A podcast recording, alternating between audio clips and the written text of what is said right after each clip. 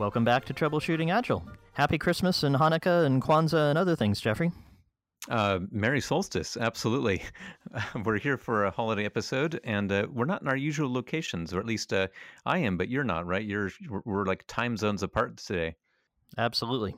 So enjoying the the family holiday, and uh, that means lots of reading and watching and other stuff. Because uh, I've been on planes and um, lots of travel and so on. I bet that's true for our listeners too.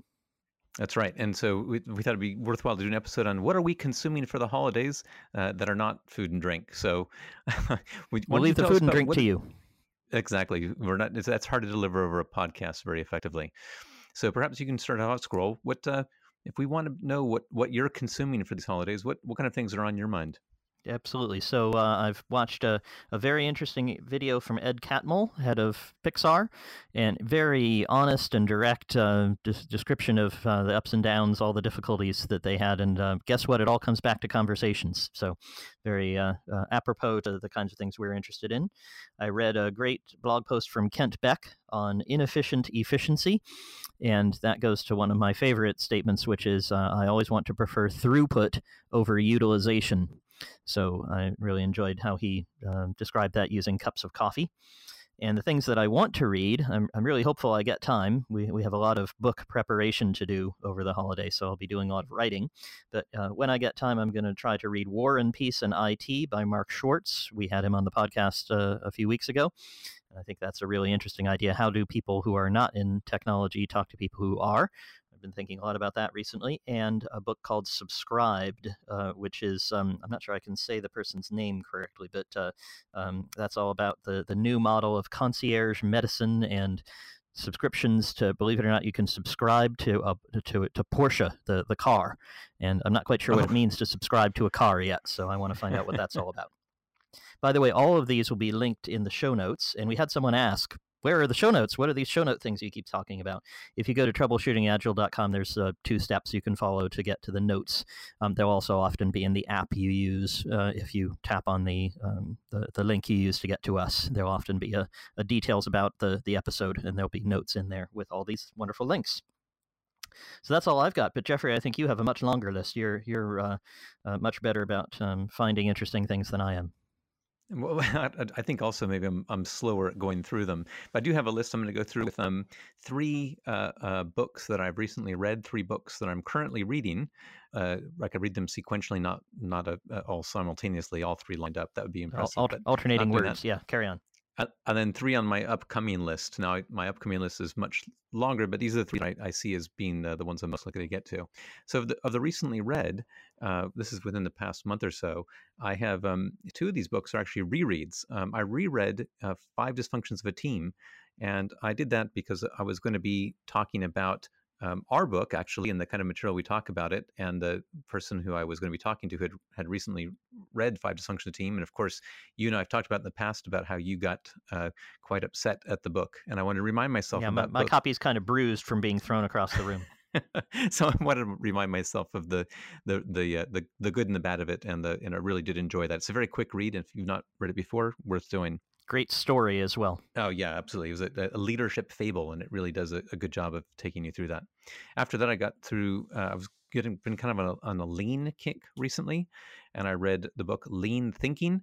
Uh, this is my first time reading it. This is a, a classic, uh, a little bit uh, uh, before this, I read The Machine That Changed the World, and this was sort of the sequel to that. So this, and I think I read the 2003 edition, uh, which I think was the third edition. So that was that was very interesting to go back to the lean manufacturing elements, and it was a, a very good lead into the book that I read, uh, uh, which I reread just this week, and that was the Phoenix Project. Uh, IT Revolution had a, a very exciting one day promotion where digital copies of the Phoenix Project five year anniversary edition were free for download from all of your ebook uh, subscribers or uh, platforms. And so I took advantage of that, uh, downloaded a copy, and uh, the same day I started reading it. And much like Five Dysfunctions of a Team, very, very compelling story. And I found myself up till past midnight. which I, I, regretted a bit the, the next day, but mm. it was very, very compelling. I really enjoyed going back and visiting those characters again. Very, uh, it's a, for people who haven't read it, it's taking uh, the the lean uh, ideas. That maybe it's the most similar in, in, in books to the goal as uh, far as lean manufacturing, and it talks about bringing those uh, lean manufacturing ideas into operations. So this is an early DevOps book, um, and uh, was was very influential. People haven't checked it out. Definitely worth worth the read. And it was being promoted because it ties into the uh, Gene Kim's new book, which is the Unicorn Project, and that is what I am currently reading. I'm about 100 pages into that, and I thought it would be fun to refresh my memory on the timeline from Phoenix Project uh, and and dive in. And this has been really interesting for me because the the Unicorn Project is it's so far for me it's like stepping back in time because the protagonist is a software engineer who gets obsessed with trying to make the build work on the Phoenix project. Yep, I remember that. and uh, uh, with my background in, in CruiseControl and, and build automation, uh, this really spoke to me. I, I remember those days.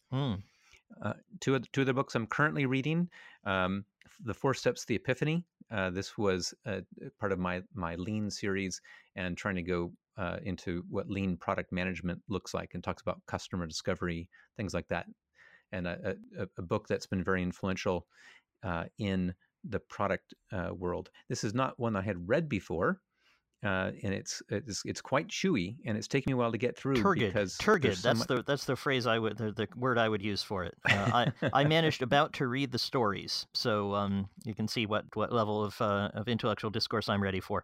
Uh, I read the stories at the beginning of each chapter, and I kind of scanned the rest. So if you do better, I'll be very impressed. if anybody can, you can the stories are good, and what keeps me going is the content's very good. It's just very dense. Yep. Uh, it, it, I need to stop and think every paragraph, which is really a testament to how how how much how valuable the material is. Um, but it's uh, it's definitely not as uh, as quick and painless as a read as uh, the the Phoenix project was, and or, or, as I'm finding the Unicorn project, which is why the Unicorn project is my current active read, and uh, the Four Steps Epiphany is one down uh, in in the in the, the stack of active reads. Sure. And and that that pattern continues to the to the next one in the uh, in the stack, which is uh, the Reflective Practitioner by Donald Schoen. Uh, this is one. It's a very academic book.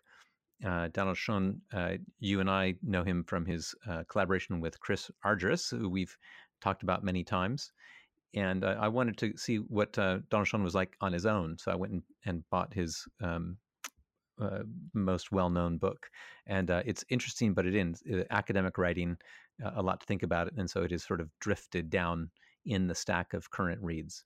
Um, I, I, do hope to finish all of these off, um, but I, I, wouldn't surprise me if um, after the, that the Unicorn Project will be first, and then I will probably begin pulling from that uh, upcoming. So my, my work in progress number here is, uh, uh, you know, books in progress. My my BIP is is three.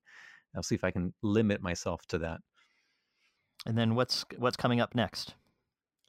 Yeah, I'm going to keep the lean theme going. I'm going to go with the Lean Startup by Eric Ries. Uh, Eric actually had, had been the copy editor on Four Steps to the Epiphany, so this is kind of the immediate successor and one that people have generally said took took the ideas from Four Steps to the Epiphany and made them easier to consume. That was my experience. Absolutely, I'll be interested to hear what you think of it and uh, and the last of my of my immediate uh, lean and product reading, I'm going to go on to a reread of Donald Reinertsen's uh, very excellent Principles of Product Development Flow, uh, and that will finish my my lean series. And then I I have a, a book I've been wanting to read by another IT Revolution author uh, or authors I should say, which is Team Topologies um, by Matthew Skelton and Manuel Pais. So we we uh, talk to them at uh, DevOps Enterprise Summit and uh, uh really uh, find their, their uh, thesis, their book very interesting. So I'm really looking forward to to getting to that. So those are my my nine books of read, currently reading, and, and upcoming. You're you're a better man than me, Jeffrey. You you get through a lot more.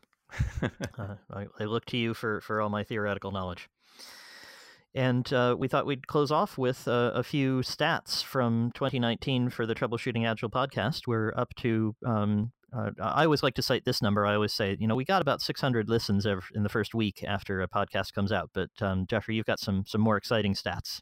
Yeah, if we look back over 2019, I just looked at the numbers today, and we have almost 50,000 plays in 2019 uh, which I'm I'm really excited about. Uh, it's it's clear that people um, when they find out the podcast often go back and uh, take a listen to past episodes.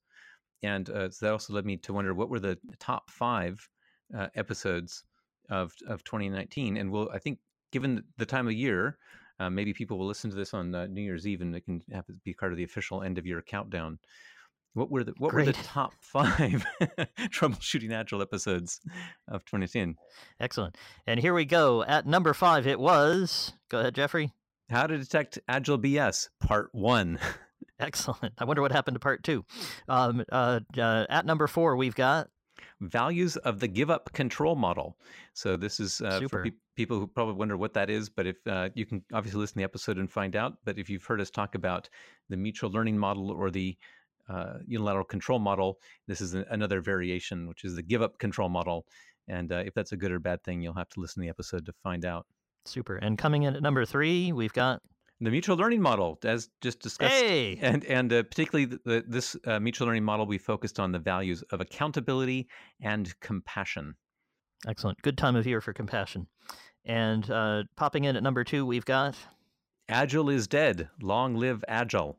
And I think this was a response to the post from Alistair Cockburn uh, talking about how the demise of Agile is uh, well overstated when you figure, uh, include how many people out there are still yet to be influenced by the Agile way of, of thinking. And I think you and I would agree with that completely.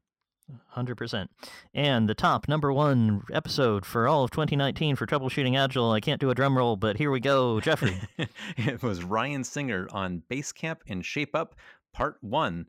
Uh, this is uh, the uh, Basecamp have released their internal methodology, nicely branded in the terms of the the Shape Up methodology, and uh, it was great to have Ryan on and and uh, talk a little bit about how they um, came up with that and uh, found where we agree and disagree, particularly on that old school agile stuff.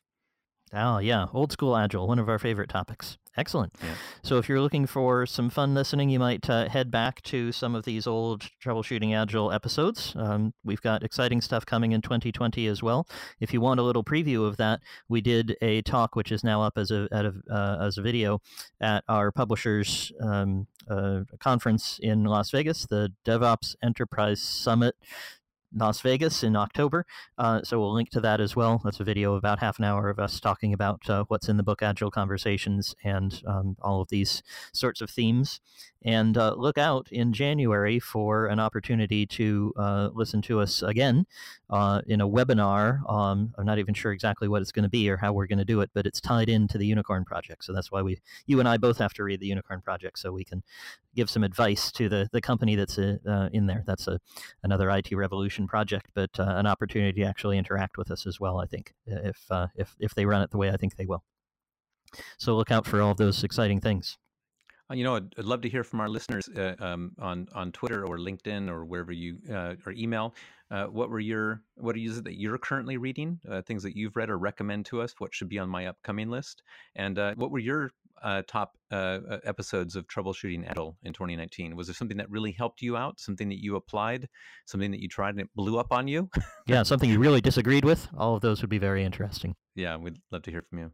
Absolutely. You can find us as always at troubleshootingagile.com. Get in touch with us on Twitter and email and all the usual methods. And of course, we like it when you subscribe because you know, we're going to keep coming to you every week. Look, we even come out on Christmas. At least we're going to try to put this one up on Christmas. So we're going to keep coming every week uh, throughout 2020, I'm sure. Excellent. Thanks, Jeffrey. Thanks, Squirrel, And happy Christmas, everybody. and Merry Solstice.